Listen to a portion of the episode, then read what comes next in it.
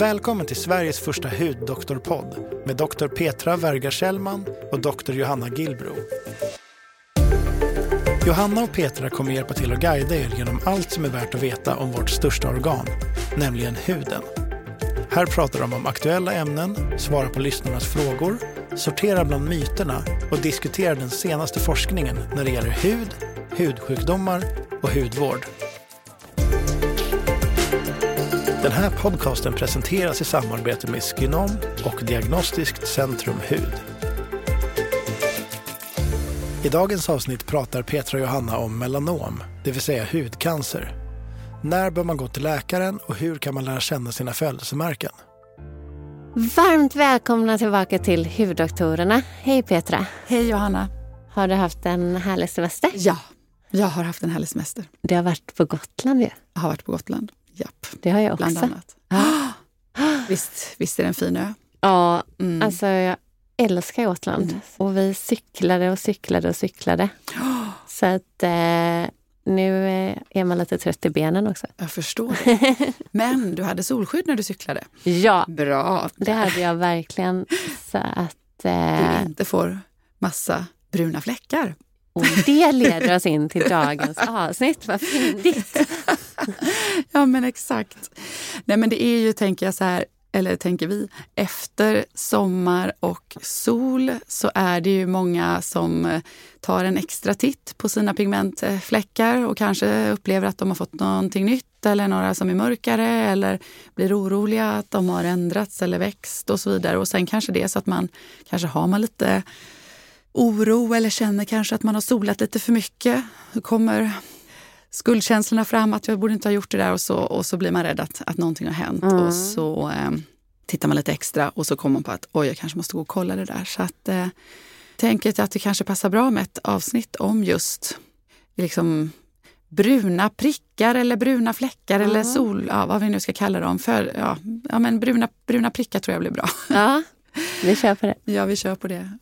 Och ja, vad ska vi säga om dem? Vi säger, ofta tänker jag så här, för, många, många säger så här, jag har ett födelsemärke som har ändrats och det blir också som att födelsemärke ibland är synonymt med alla bruna fläckar. Jag tycker födelsemärke är ett konstigt begrepp egentligen. Det finns, Ja. ingen, det finns ingenting. Det är ju det som är, terminologin här är ju lite konstig för det finns ju egentligen ingenting. Leverfläck säger en del också. Det är allting är på något sätt samma sak. Liksom. Mm, mm. Jag säger ofta födelsemärken i alla fall. Fast jag, och när jag pratar om födelsemärken då menar jag oftast de där, de där vanliga som vi har oftast. Vi är ju inte födda med dem så det är ännu konstigare att de Ja. heter födelsemärken. För vi föds ju faktiskt i stort sett utan födelsemärken. Mm. Ja, och det är Och- jättekonstigt. Ja. Men sen så kommer de oftast någon gång under barndomen och vi får fler i- som liksom när vi blir äldre barn, Mm. tonåringar, unga vuxna. Då kommer ju de flesta av våra, alltså det är då vi får Mm. våra födelsemärken i princip. Och då kan de ju vara små, de kan vara större, de kan vara platta, Mm. de kan vara ljusa och de kan vara mörka. Ja. Och de kan vara så utbuktande. Liksom. Mm. Så att det har ju, de har ju väldigt, väldigt många olika utseenden. Så det är klart att man kan vara orolig ibland och oj, hur ser de, hur, hur är de här farliga eller inte? Liksom. Medfödda födelsemärken, eller så här, de är ju sällan i alla fall väldigt spräckliga eller de kan ju ha en ojämn om man tittar noga på dem kan de ju ha en ojämn färg så tillvida att de många gånger kan vara lite ljusare eller framförallt kanske lite mörkare i mitten. Det är många som oroar sig för också och tittar på dem och tycker att men herregud, de här har ju en ojämn färg eller de är två färger, de är ljusare och sen är de liksom mörkare centralt eller så. Och det brukar aldrig vara någonting farligt med någonting som är liksom symmetriskt Nej. om man säger mörkare i mitten eller sådär. För ofta är ju, det beror ju att de är mörkare i mitten, beror ju oftast på att de är liksom på något sätt lite tjockare i mitten och då framstår de helt enkelt Mm. liksom optiskt som lite Mm. mörkare. Så när vi pratar om att de ska vara, ha ojämn färg eller form, då är det ju att det är väldigt asymmetrisk Mm. Färgförändring. Det är svårt att förklara, man skulle så gärna vilja visa bilder men om man tänker sig att man har ett, ett vanligt, liksom, ett runt eller liksom skapligt runt mm. födelsemärke som har en färg. Om det då skulle plötsligt börja i ena periferin, i ena, hal, ena halvan av födelsemärket börja bli någon mörk mm. eh, ton eller mörk fläck som börjar liksom växa och sådana där saker. Mm. Så det är då man ska mm. verkligen hålla koll. Och framför allt, det allra, allra viktigaste är just det här som vi har pratat om, tillväxten, en, en snabb och förändring mm. i födelsemärket i fråga. För jag menar, pratar vi då det vi är rädda för, det vill säga hudcancer, så cancer per definition är ju en ohämmad celltillväxt. Mm. Så att det sker ju inte om vi inte så att säga, ser något på ytan utan är det ett födelsemärke som, även om det kan se lite konstigt ut, har det varit stationärt, har det varit på samma sätt lång tid, i flera år, kan man vara ganska säker på att det inte är något farligt. Nej. Det får man ändå säga. Mm. Och sen eh, det här asymmetrin, det, det är också liksom med gränsen, att den är asymmetri, asymmetrisk. Precis.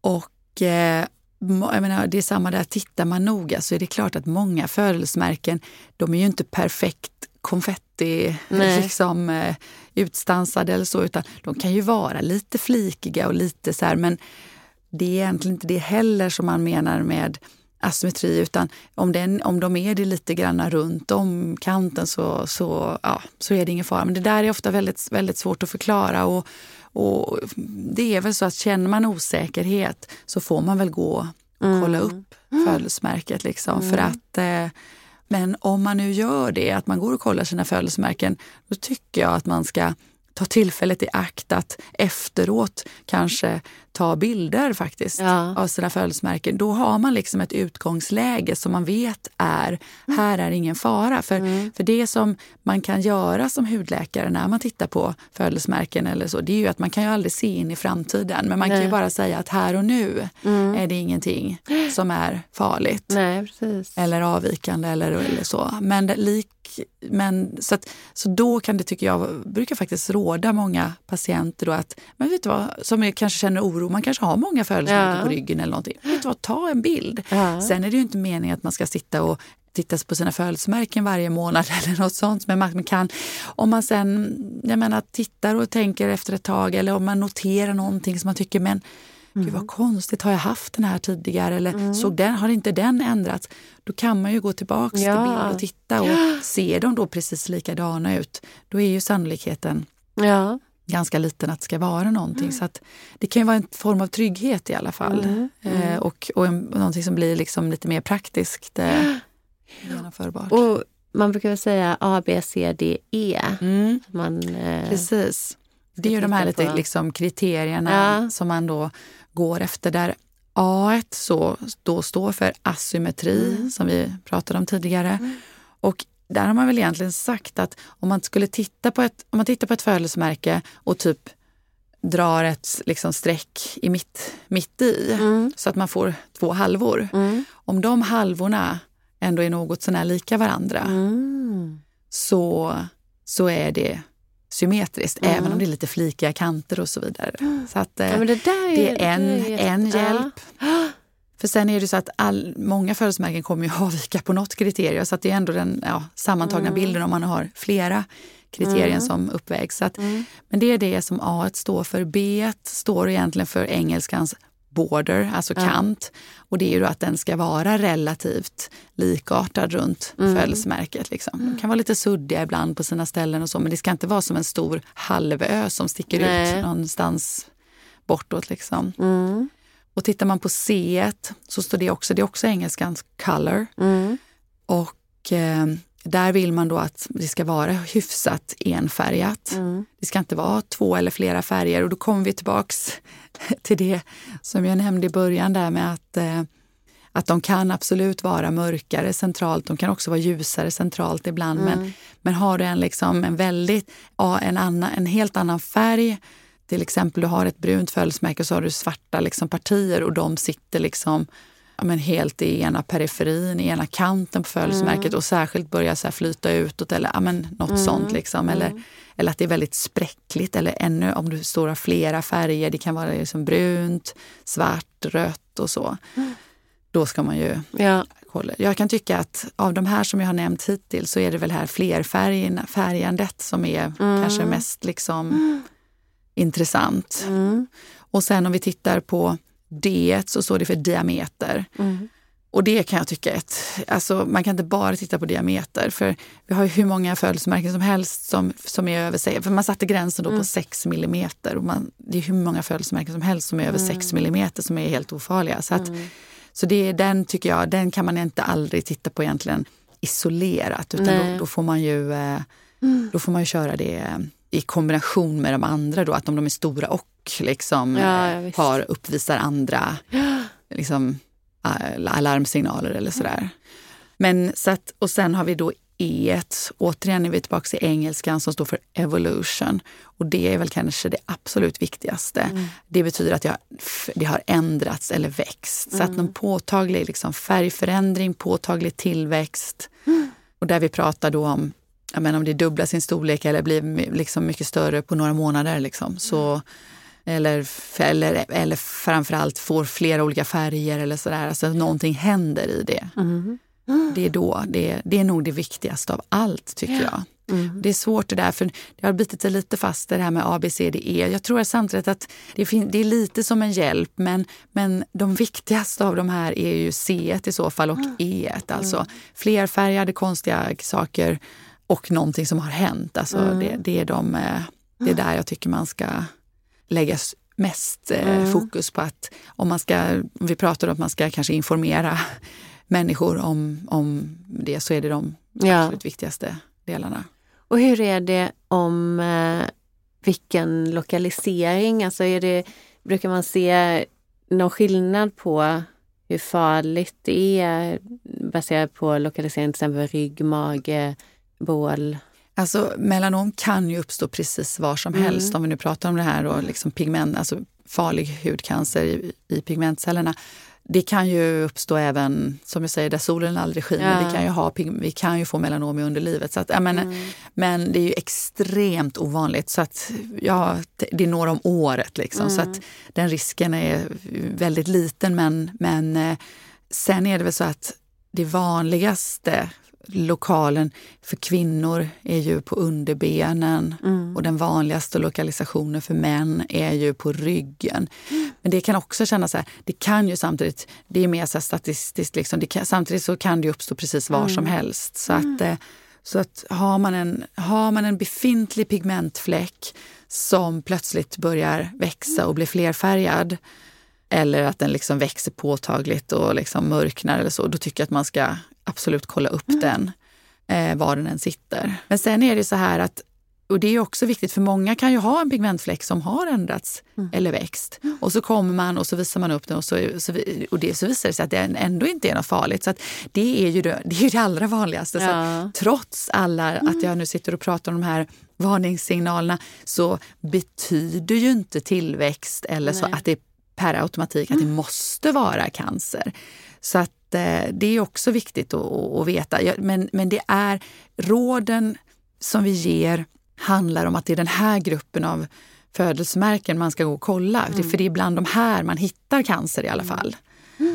För det är ju många som ibland kanske tycker lite rutinmässigt att jag vill gå och kolla mina födelsemärken. Och eh, det, det i ett, o, alltså ett oscreenat material, eller liksom här, är det extremt lite man hittar. Om det bara ser liksom eh, om, man, ja, om, om det inte ser något konstigt ut. Så att den där typen av eh, allmän koll, eh, alltså det är, den, de, de, de fyller ganska liten funktion, måste jag nog säga ändå.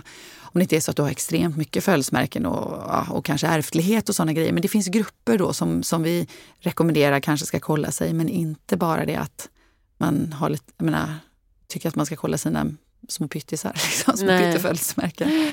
Så att det, utan det är de här, de här grupperna, bland de här ja, stora, eller förlåt, bland de här födelsemärkena som ändras och växer, det är där vi oftast hittar farliga saker. Så det är den gruppen som ska kolla upp sig i alla fall. Sen behöver det inte betyda att det är cancer bara för att det är något som ändrats eller Nej. växt. Det kan finnas många andra förklaringar också. Liksom.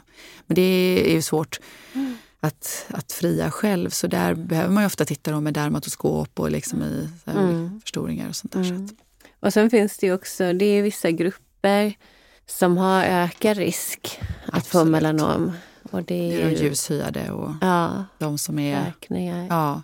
Och, och det är ju så att, precis, den hudtypen eller liksom konstitutionen med, precis som du säger, väldigt ljus hy och dessutom då rött hår och fräknar, de har en annan typ av melanin. Mm. De har sånt där så kallat feomelanin eh, som är betydligt känsligare Mm. eh, än de alla andra som har ev, ev, ev, evmelanin, alltså ett äkta, Mm. som ett äkta melanin på något sätt.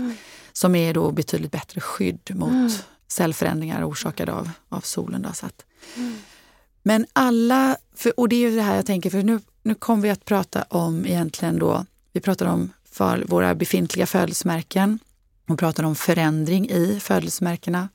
Men sen är det ju så här att, att vi får ju trots allt, även när vi är vuxna, så får vi nya pigmentförändringar i alla fall.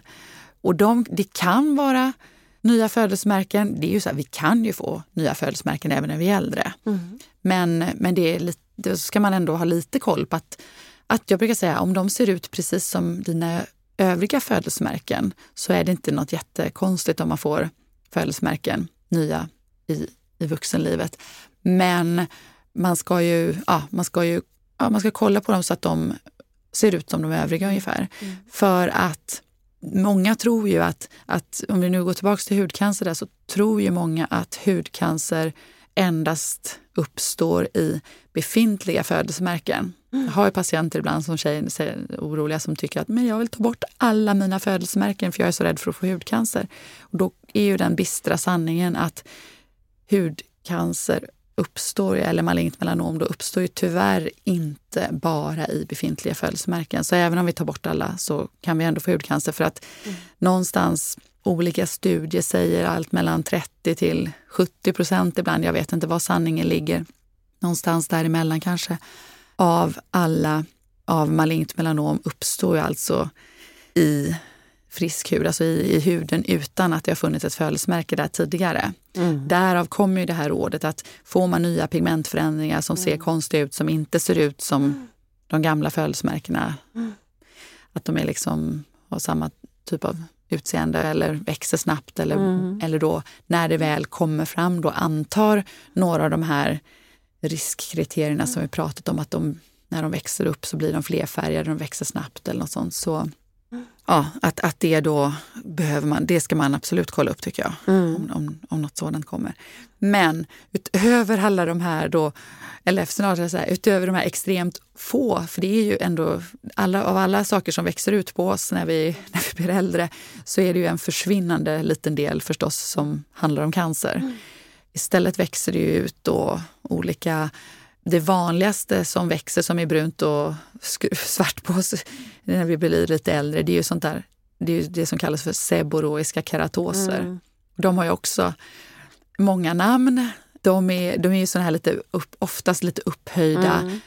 De kan vara bruna, de kan vara gråa, de kan vara svarta, ofta lite skrovliga liksom så här förändringar som man, jag tror de flesta egentligen mest kanske störs kosmetiskt. Sen är det klart att första gången när man får något sånt, då är det klart att man undrar kanske, wow, vad är det här för något som växer upp? Hjälp, är det hudcancer? Så att ser ju många sådana patienter också.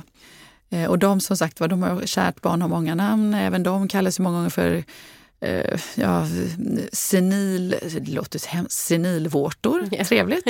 Eh, men jag tycker ibland att ordet seborrhoiska keratoser är ganska neutralt, men det är ingen som kommer ihåg det. Så vi hamnar i det här med åldersvårtor, åldersförändringar, senilvårtor.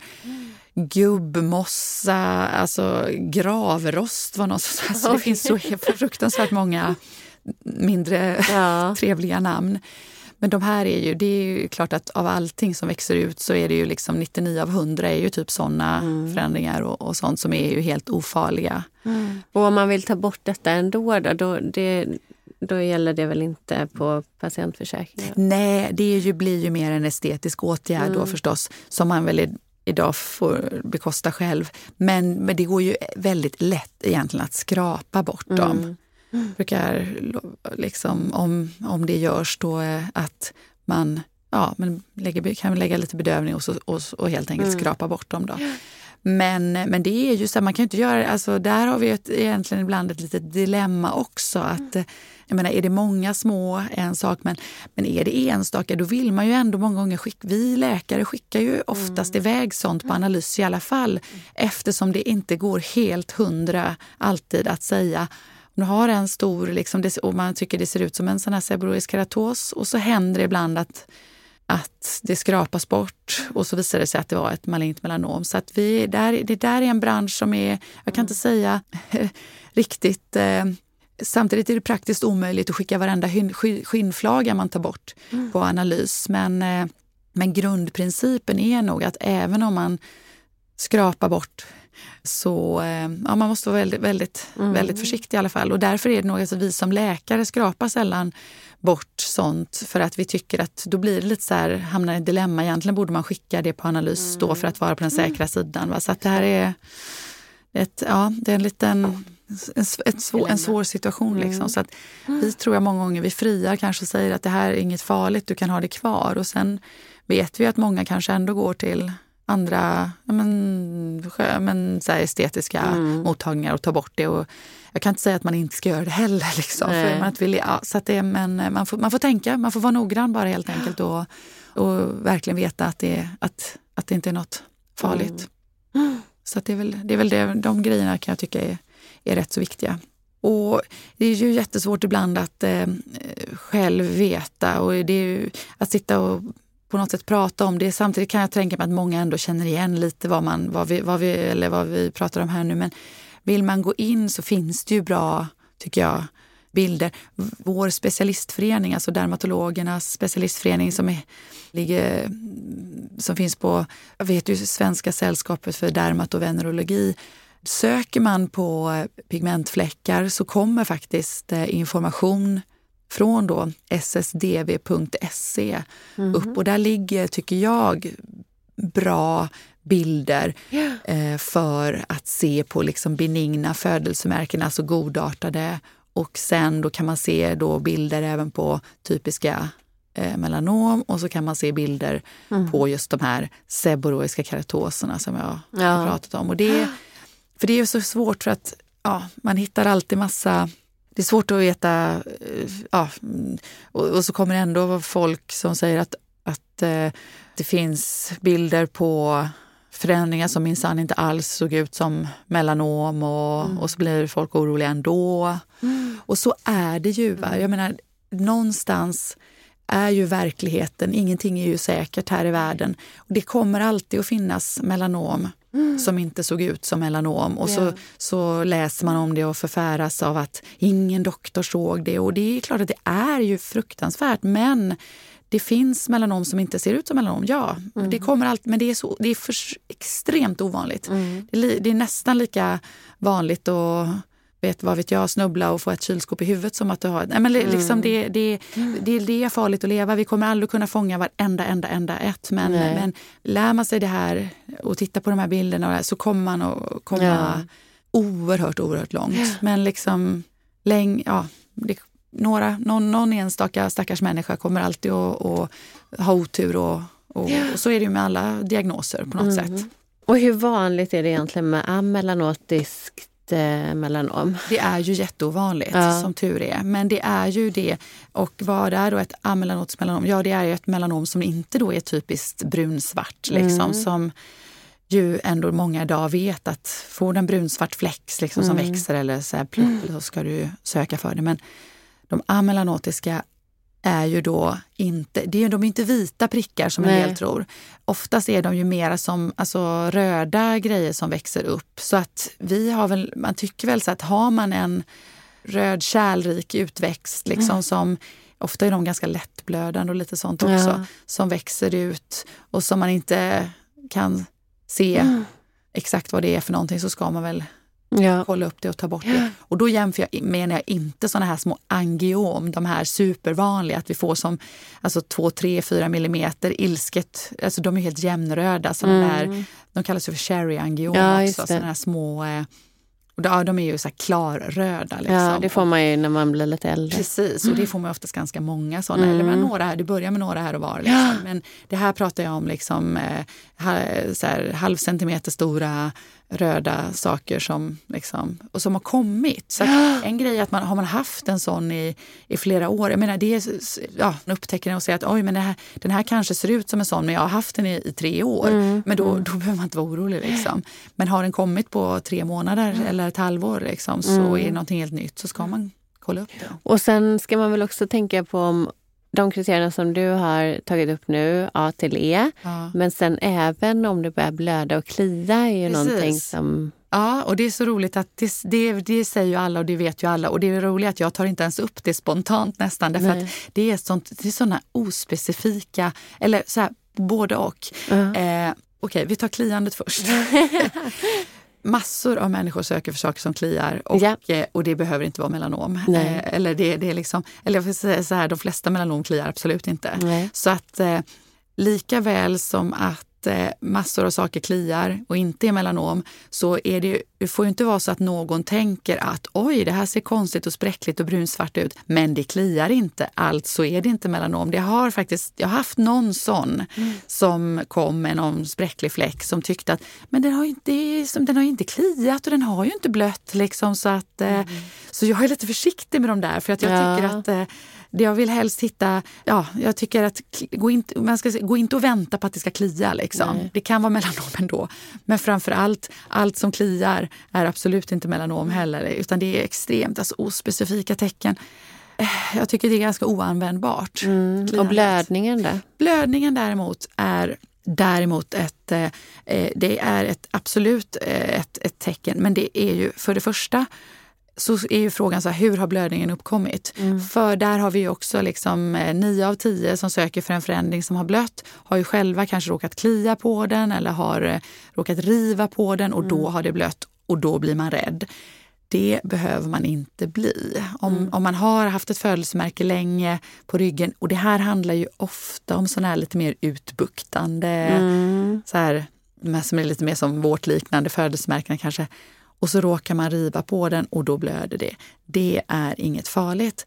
För melanom som blöder, då är vi ett väldigt sent stadium mm. kan jag säga. Det vill vi inte heller vänta på. Mm. Så att eh, det är samma, samma sak där.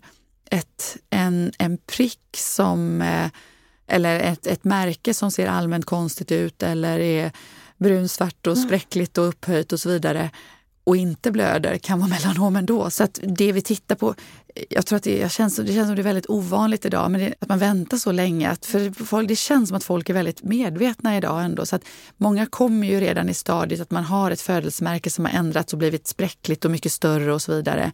Men visst, eh, har man inte upptäckt märket då och det går vidare, då kan man ju till slut hamna i det att eh, att det blir liksom spontanblöder. Mm. Och det är ju det man då mm. tycker att ett märke som spontanblöder så att säga, i vätskor och blöder spontant, det är ju väldigt allvarligt. Men mm. det är mm. oftast, och då är det ju tyvärr oftast ganska sent. Ja. Så det vill vi, inte, vi vill inte att man ska vänta på det. Liksom. Så därför ibland tycker jag att de där kliar och blöder, de fyller ingen riktig funktion. Utan sök om du har ett märke som ja. har ändrats, om det har växt, om det har mm. mörknat i ena kanten, plötsligt flytit ut i ena kanten. Alltså de liksom, mm. sök redan då. Mm. Mm, men det är jättebra råd och väldigt, väldigt viktigt. Ja, det det är väl det som jag tänker. Och sen har vi ju andra de här som spontana, de här solfläckarna och sånt där också som många gånger kommer i ansiktet och på handryggar och mm. armar. Mm. och mer så här, De är ju oftast, de här lentigofläckarna, de är mm. mer så här ljusa, ljus, ljusbruna. Mm. Kan vara ganska stora ibland men ofta väldigt, väldigt, väldigt symmetriska är ju de. Ja. Liksom. De är ju, och, och där är de ju väldigt inte utbuktande utan de är ju helt i hudytan. Precis. Medan eh, seboroiska keratoser är ju väldigt ofta då istället utbuktande. Ja. De är ju typ alltid det i princip. Mm. Och det är också en sak, jag tänker på det här med, med eh, melanom, att det finns också en del som tänker att men gud, det här buktar ju inte ut alls. Det är som att man tror att melan, malignt melanom ska vara utbuktande. Och, och det är de inte alls alltid. I början är de inte Nej. det för de allra flesta. Mm. De allra flesta är ju bara liksom så att du i princip inte känner dem utan du ser bara att de är så här suddiga ut. Mm. Ja, relativt stora oftast. Oftast är de ju liksom Mm. på ta- liksom sex gånger 10 millimeter. Alltså Mm. 3, mil- alltså 3-4 millimeter är ju sällan några farliga förändringar. Men, Mm. men ingenting i 100 procent. Inga liksom så, men man måste ju ändå Mm. sålla. Liksom, så att, Mm. ehm, Precis, och har man åldersfläckar då, lentigo i ansiktet eller på händer, då det går ju att ta bort med laser när det är så lokaliserat. Det kan man inte göra med Absolut. melasma till exempel. Nej, Då, det kan man väl inte göra. Det, då riskerar man att försämra melasman också. ja, men, men däremot så kommer det faktiskt tillbaka för den här pigmentcellen den är ju så otroligt robust och man tror ju att det har med att göra att den har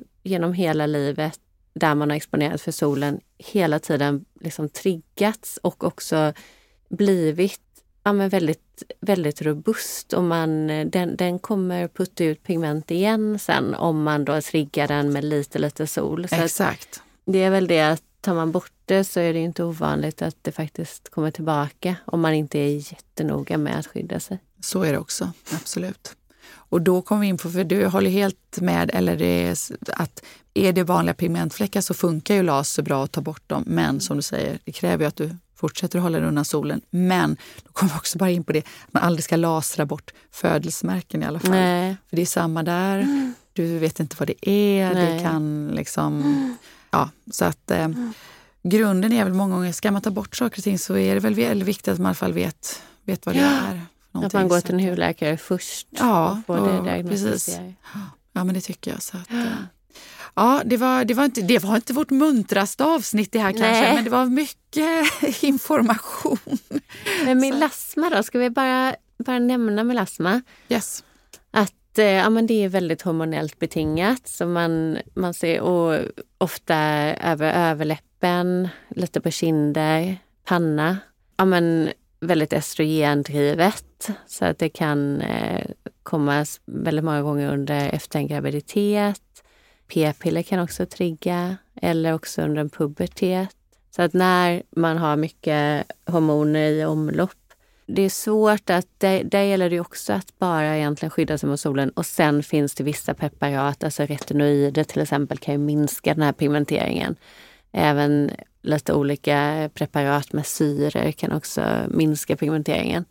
Och melasma kan ju också, det kan ju också, melanocyter kan ju också avta där i aktivitet så att eh, det, man inte ser lika mycket sen efter att, att ett par år efter graviditeten. Precis, exakt. Ja. Ehm, det är många som... Ja. men jag tror vi kan väl sammanfatta det här med att pigmentcellen är, den är ju fantastisk på ett sätt att den, att den faktiskt, den är ju liksom lokaliserad i basallagret, en pigmentcell på 36 keratinocyter och ändå ger den liksom hela huden den här jämna hudfärgen om man inte har men vitiligo eller andra oregelbundna pigmenteringar. Den Men gör det i sen- alla fall om den inte överbelastas för mycket. Precis. För jag tänker också, ja men, ja, men lite som du säger, för med åren blir vi ju spräckligare Ja. också.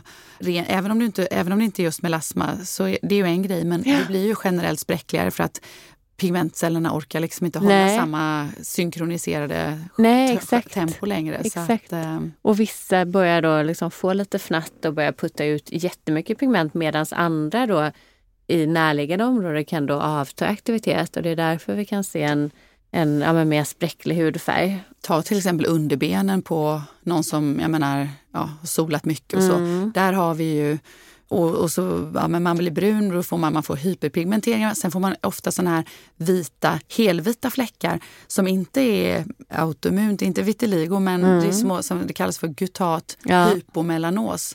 Små bara områden som bara faktiskt inte blir pigmenterade längre. Nej. Men eh, det är ingen autoimmun process, det är ingenting, utan de har bara tröttnat. Ja, precis.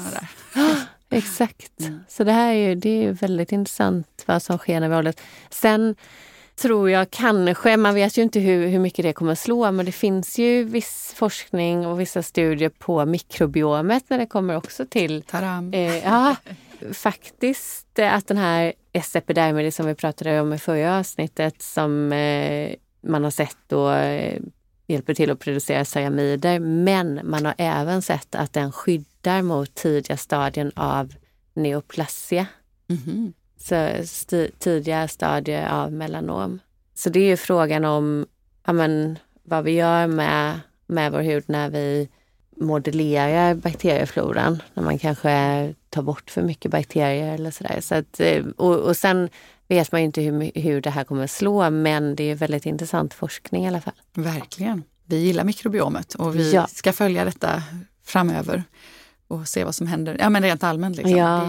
Det är en, ja, mikrobiom, mikrobiom och inflammation är de tror jag, nya spännande Ja, områdena. verkligen. Grymt.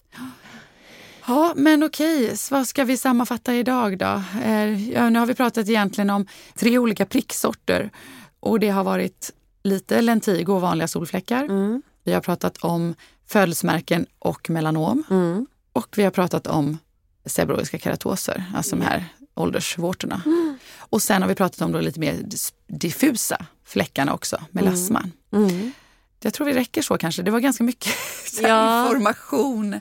Men jag blir så... Jag, åh, ja, men, jag tycker liksom... vill så gärna att, eh, att folk ska bli lite, ja, men så här, lite trygga i och känna Ja. igen sina prickar på något sätt och, och veta när de ska söka och inte. Och samtidigt förhoppningsvis minska också den här ändå oron som finns och som blåses upp ibland och, och så vidare. Och, ja, Så att folk vet exakt vad, de ska, vad, vad, vad som ska kolla efter. Men det var ju supersmart tips där att ta bilder på så att man kan följa. Ja, det tycker jag. Och då ska man inte heller göra det på ett, sagt, ett, ett, ett så här neurotiskt sätt. Man ska ha var, var, varje vecka så ska man titta på sina prickar. Utan det är mer det här att ha en vanlig, eller ha Ja. alltså, en form av upp, uppfattning om hur din hud ser ut. Liksom. Lä- Ha lite koll på det. Och sen eh, Ja, sen är det ju så här att många tycker så här, men ja, hur ska jag kunna se, jag har så många liksom. Men de allra, allra flesta har bättre koll än vad de tror. Ja. Och man har ju sett i studier att ungefär 75 procent av de som blir diagnostiserade med malignt melanom de har ju själva sökt.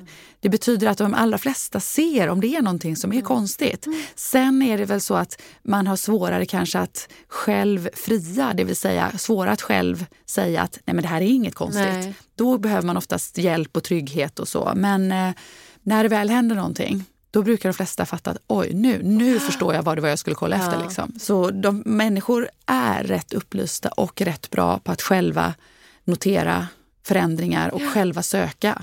Så att därför, med det menar jag också att det här med att man bara allmänt går och kollar, det ger väldigt lite. Mm. Folk kan mer än vad de tror. Ja. Men de allra flesta, som tur är, slipper ju använda sig av den kunskapen för de allra flesta av oss kommer ju aldrig få melanom. Nej. Ja, det var väl det hela.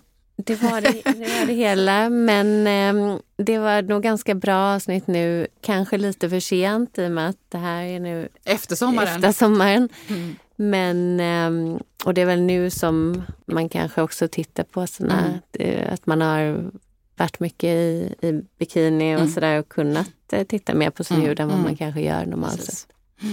Men som sagt, ta det försiktigt med solen. Den är härlig, men den är skadlig. Ja, håll lite koll på prickarna och sök om det är något som ser avvikande ut. Ja, jättebra råd. Och sen tar vi gärna frågor som vanligt Ja. till till hudoktorerna gmail.com och eh, nu inför hösten så vill vi väldigt gärna ha era tankar på vad som eh, skulle kunna tänkas eh, vara intressant för er att lyssna på. Och även, vi vill gärna ha tips också på gäster som ni vill att vi ska bjuda in. Så det här tar vi tacksamt emot och eh, ja, så önskar vi alla en jätteskön sensommar. Ja, sensommar. Ha det underbart och eh, ja, vi ses snart igen Petra. Det gör vi. Vi ska försöka hålla jämn takt med varannan vecka, men Ja, det kanske blir var tredje ibland. ja, vi ska försöka. Ha det fint! Ja, ha det Hej. fint. Hej då.